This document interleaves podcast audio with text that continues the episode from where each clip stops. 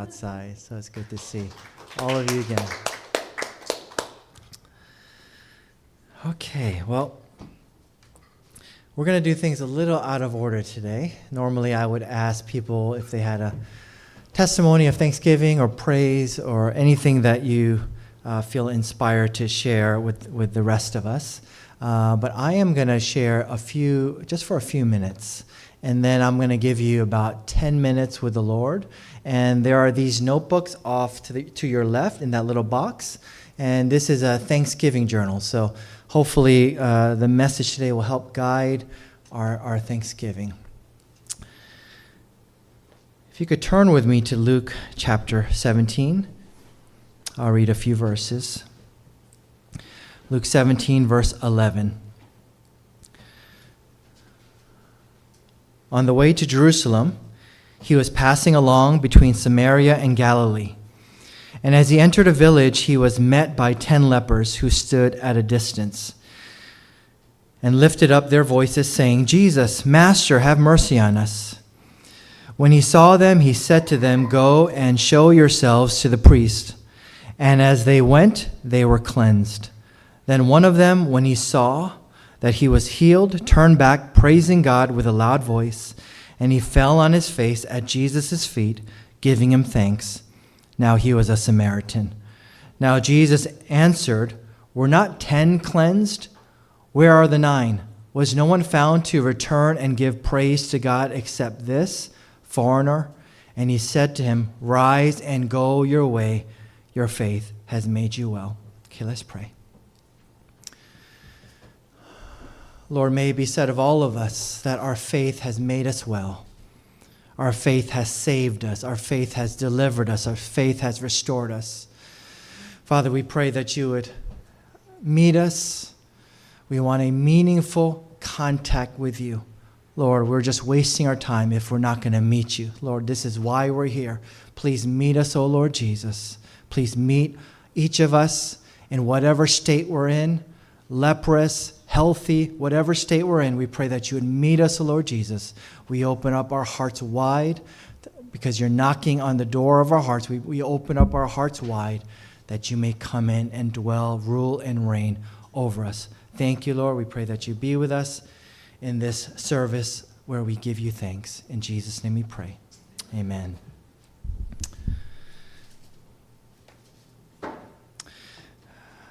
As I, as I just prayed, the last verse that I read, verse 19, your faith has made you well. And the word there is sozo.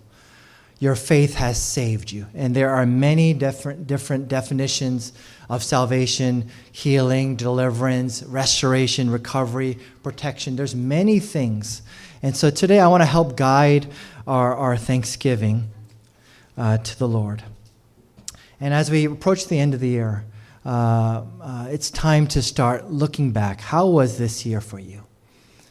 And uh, a more pointed question is how many uh, meaningful interactions, contacts have you had with the Lord Jesus? I think that's how we can judge how good of a year it was.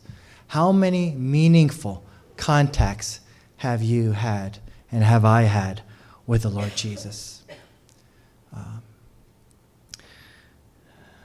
there's, there's a section in Scripture with the bleeding woman where a crowd is pressing in upon Jesus. And so he's physically connecting and contacted, contacting many people in a crowd. But there's only one that day who had a meaningful contact with Jesus, and it was this bleeding woman. And there were 10 lepers who were crying out. And uh, we, we should just quickly locate ourselves in this story because the 10 lepers were religious. The 10 lepers had some amount of faith to cry out to the Lord and say, Master, have mercy on us. These are not non believers. These, these people have some amount of faith. They, have, uh, they are from a religious background. But interestingly, nine of them, so 90%, did not return to Jesus and give thanks. And that means that during this period of leprosy, we don't know how long it was, Was it weeks? Was it months? Was it years? During that whole time, they are bringing their leprosy, I'm sure, at least on a daily basis to the Lord Jesus. And they're bringing it out of a desperation because this is not like athlete's foot. Athlete's foot, you have it and you can hide it. But leprosy is all over. Everybody sees you, even from a distance, and they and they and they and you're taught. You should be crying out to the people who are coming your way. I am unclean. Don't come any near. Don't come any closer. And so this is a situation that cannot be hidden. And so it is a desperate situation. It is not a small little thing that you can just hide. It is something that is um, like cancers. Like if you have cancer, like every, your whole life is on hold. You don't, you don't do your normal routine of life. Everything takes a backseat because this condition is, is so urgent. I need to address it. And so, at the very least, I know that these people who have some amount of faith, they must be bringing this leprosy to the Lord at least on a daily basis. And we can read between the lines that the fact that they did not return tells me something about their faith. Um, they had enough faith to listen to Jesus' word. And Jesus says, Go, go to the priest, show yourself. And on the way, they were healed.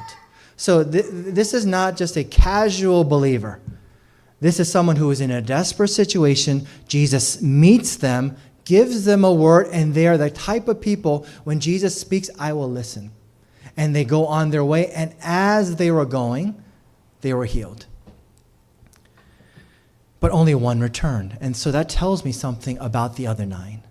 That means that the whole time that these nine were, were bringing their leprosy to the Lord, they were not meaningfully connecting with the Lord Jesus.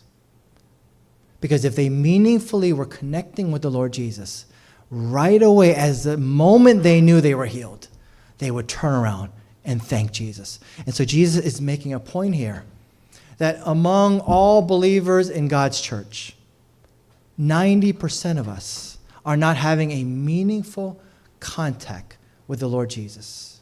Or you might have it at one point in the day, in the beginning of the day, or maybe at the end of the day, or if you're disciplined, maybe both. But 90% of the day, all the stuff in between, You've forgotten about the Lord Jesus. You've lost connection with the Lord Jesus. And that tells me that 90%, the nine of them, when they're bringing this leprosy before the Lord, it's almost like they're looking past the Lord and they're looking to the healing of this situation. So they're looking past the healer for the healing. And as soon as they're healed, they got what they wanted. And so the whole time, for maybe for years, bringing this leprosy before the Lord, they are not meaningfully connected with the Lord Jesus. But this one, who connected, must have connected with the Lord Jesus the whole time he brought his leprosy before the Lord. As soon as he was healed, he knows who to thank, who to go to first.